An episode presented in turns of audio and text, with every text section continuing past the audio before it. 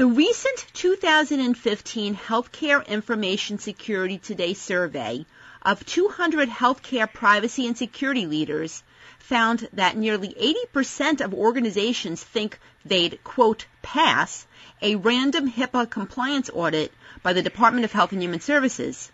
So are these organizations overconfident in their efforts to safeguard patients' protected health information?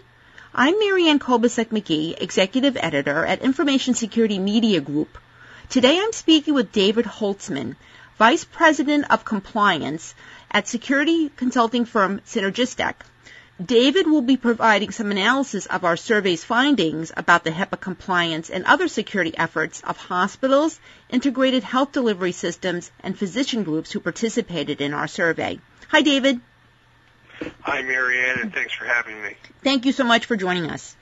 So now, David, as I mentioned just a second ago, the 2015 Healthcare Information Security Today survey found that nearly 80% of health entities are confident that they pass an OCR HIPAA compliance audit. Yet at the same time, the survey also found that, for instance, only 56% of those organizations apply encryption to mobile devices.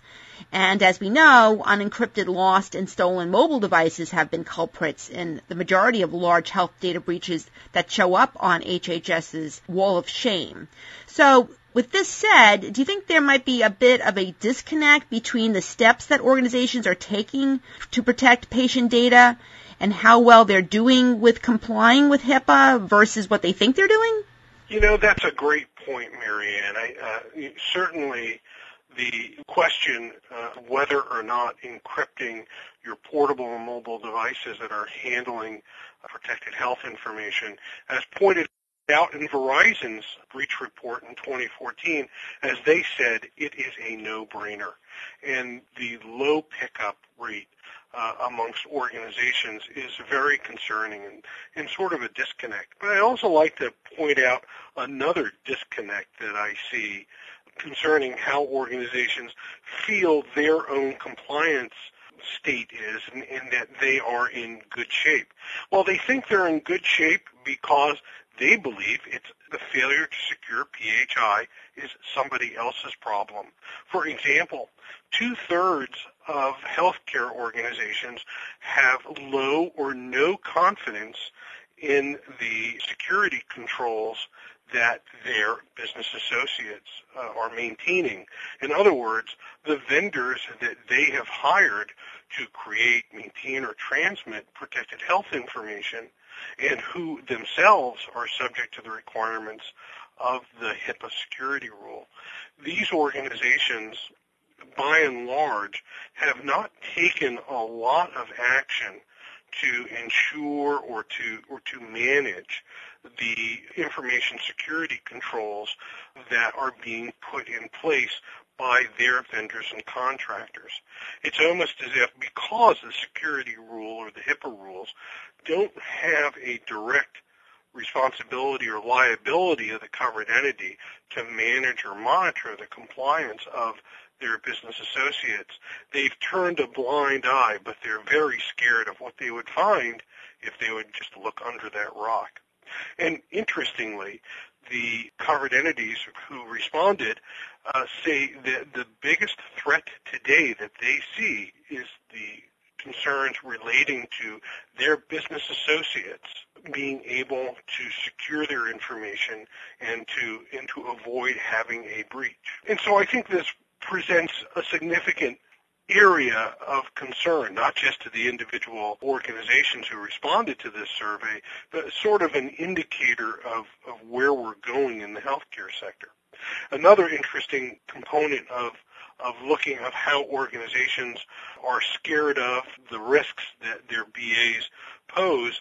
It, when asked what are they doing to assure that their BAs are treating their information uh, appropriately and safeguarding it, 69% responded that they have updated their BA agreements, but lesser amounts are looking at their own policies and procedures as to how they manage vendors, and a smaller amount are actually taking a granular look or actually interacting with their business associates by looking at their policies or evaluating the risk assessment that the business associate is conducting or even looking at the policies uh, that a business associate has put in place to safeguard the protected health information that belongs to the covered entities. So it's more than a little bit concerning that we have this disconnect. We recognize there's a problem, and our response to the problem is to highlight that it is somebody else's problem which is concerning.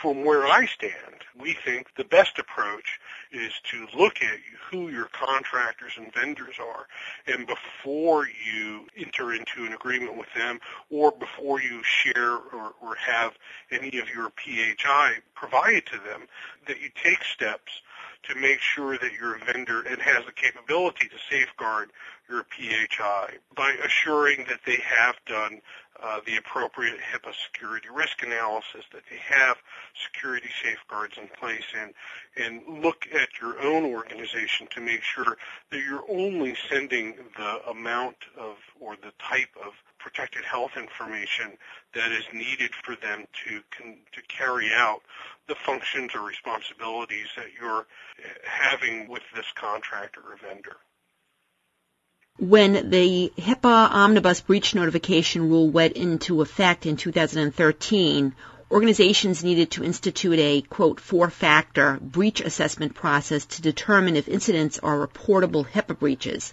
Now, since incorporating that breach assessment process into their organizations, a third of our respondents say that there's been no impact on the number of reportable breaches that their organizations have experienced. However, 15% of the respondents say that they are now experiencing more reportable breaches, and 6% say they are experiencing fewer reported breaches. Nearly 40% say they have experienced no breaches either before or after the HIPAA omnibus breach notification rule went into effect. So what do you think about that 40% of respondents who say that their organizations haven't experienced any breaches either before or after the omnibus rule went into effect? Do you think that some organizations might be underreporting breaches or perhaps they're not even aware that they're having breaches? What do you think might be going on? There was concern at the time that the breach notification rule was modified that it would result in a, substantial increase in the number of breaches. Because, as you pointed out, the breach notification rule went from the subjective risk of harm assessment to a more objective four-factor uh, assessment to determine the low probability of compromise, along with the presumption that an unauthorized use of disclosure was a breach. So it is concerning that 40% of organizations uh, say that they don't have a breach.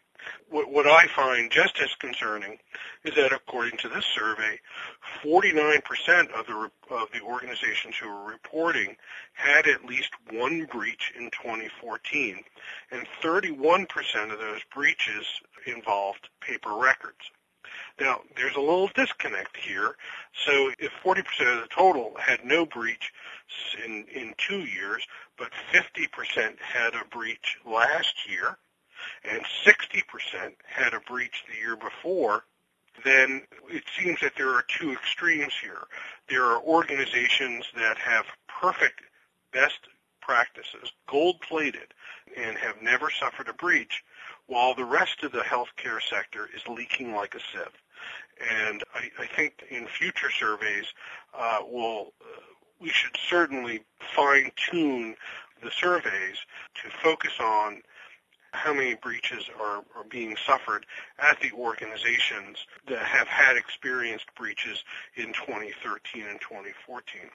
When you look at the data that is being developed by the Office for Civil Rights, we've not had a lot of good vision, a lot of transparency on the data that's being reported by organizations that are reporting the small breaches. In other words, the breaches that impact less than 500.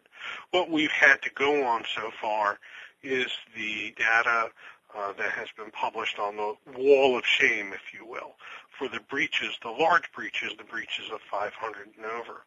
And they do get the most attention. So OCR has recently instituted uh, information technology upgrades in their systems, and they, uh, within the last several months, have, have developed a new breach reporting portal that uh, requires organizations who are reporting breaches to report the same information for small breaches as they had for large breaches.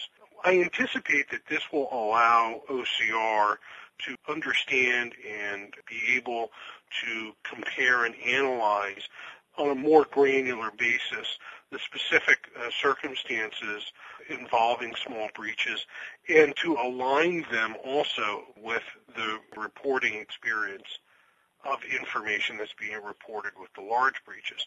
So hopefully we'll be able to get a better picture of the entire healthcare sector and the experience with breaches that will allow us to, organ, to, to understand as an industry where some of the weaknesses lie and where some of the opportunities exist. And by the way, OCR will be able to use this information to learn if organizations have been reporting breaches appropriately because there are tens of thousands of small breaches being reported. And as we see, there are a finite number of large breaches. So I think it portends that next year uh, we'll be able to get some insight as to really whether there are uh, 40% of organizations that have never had a breach. And does this mean the rest of the healthcare sector is either over-reporting or they have significant compliance problems that should be addressed? Now, David, the survey found that encryption is being applied by about 56% of organizations for mobile devices and also for data in transit, such as data being sent outside an organization through a public network. However, less than half of the organizations say they apply encryption to backup storage media, desktop devices, databases, and servers. Do you think encryption is being underutilized by many healthcare organizations, and why? I think encryption is being underutilized by healthcare organizations, but I honestly uh, believe that the questions uh, that were posed in the survey may not provide a clear picture of indication of where encryption could best be utilized. For example, as we said earlier, you know, encrypting portable devices, small and mobile devices that are handling protected health information is as much as of a no-brainer as you can get. I think an argument could be made that encrypting network-based information systems or servers, if you will, that may be not as important or could lead to issues regarding performance. And also there are other controls that can be put in place that are just as effective as encrypting a, a network server. Unfortunately, you cannot make those same claims to portable and, more, and mobile devices because you really can't establish physical protections like a perimeter fence or video monitoring of the use of the mobile device or put significant access controls into place in order to limit both physical access and user access to the mobile or portable devices. So encryption really is the only the only sure safeguard left to protect those devices. And frankly, if a device is by its design and by its function created to fit in one's pocket or to fit under your arm and move from place to place, there is no other tool in the tool belt that is available like encryption to ensure that if you allow information to be stored on a device, is kept confidential and available. Encryption's the only game in town. Not so with the network server where there are other just as protective controls that you can put into place to protect the data. Now, David, HHS has emphasized the importance of doing thorough and timely HIPAA security risk analysis. Our survey found that about three quarters of organizations have conducted a security risk assessment in 2014, and that's about the same percentage that reported doing that in 2013. So it's possible that risk assessment might be hitting a bit of a plateau for some organizations. Our survey also found that by far the most common result of risk assessment is organizations revising or updating their security policies, but also nearly half of the respondents say that they've implemented new security technologies or revamped security education programs in response to risk assessment findings. So David, why is risk assessment so important and where do you find healthcare organizations struggle most when it comes to risk analysis? So risk assessment is fundamental to understanding what is required under the HIPAA security rule. And it's a required component not just for compliance with the HIPAA security rule, but it's required to participate in the meaningful use program. In other words, you can't attest to the meaningful use program unless or you shouldn't attest to the meaningful use program unless you have performed that HIPAA security risk analysis. And looking at the experience that I have seen over the past several years, I think the meaningful use program and its requirements have driven a lot of organizations to perform that risk analysis, largely because of the aggressive audit program that CMS is currently undertaking of eligible providers and hospitals who are attesting to meaningful use. But just as importantly, experience of uh, CMS is showing that 25% of eligible providers are failing their meaningful use audits. And the most significant reason found is that they have not conducted an adequate uh, HIPAA security risk analysis. And I think that really goes to the question here that organizations may be saying that they're conducting a risk analysis. I think it's now important to begin asking what is the composition or how is your risk analysis comprised? The Office for Civil Rights issued guidance in 2010 calling out the nine steps that were required for a meaningful risk analysis.